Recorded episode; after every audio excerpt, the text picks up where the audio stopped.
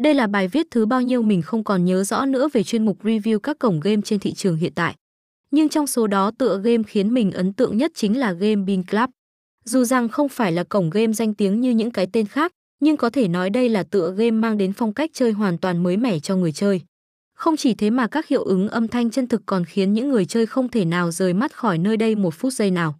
Nhiều người có thể sẽ xem thường cổng game này nhưng về mặt uy tín và độ minh bạch thì cổng game không hề thua kém bất cứ một tên tuổi đình đám nào trên thị trường.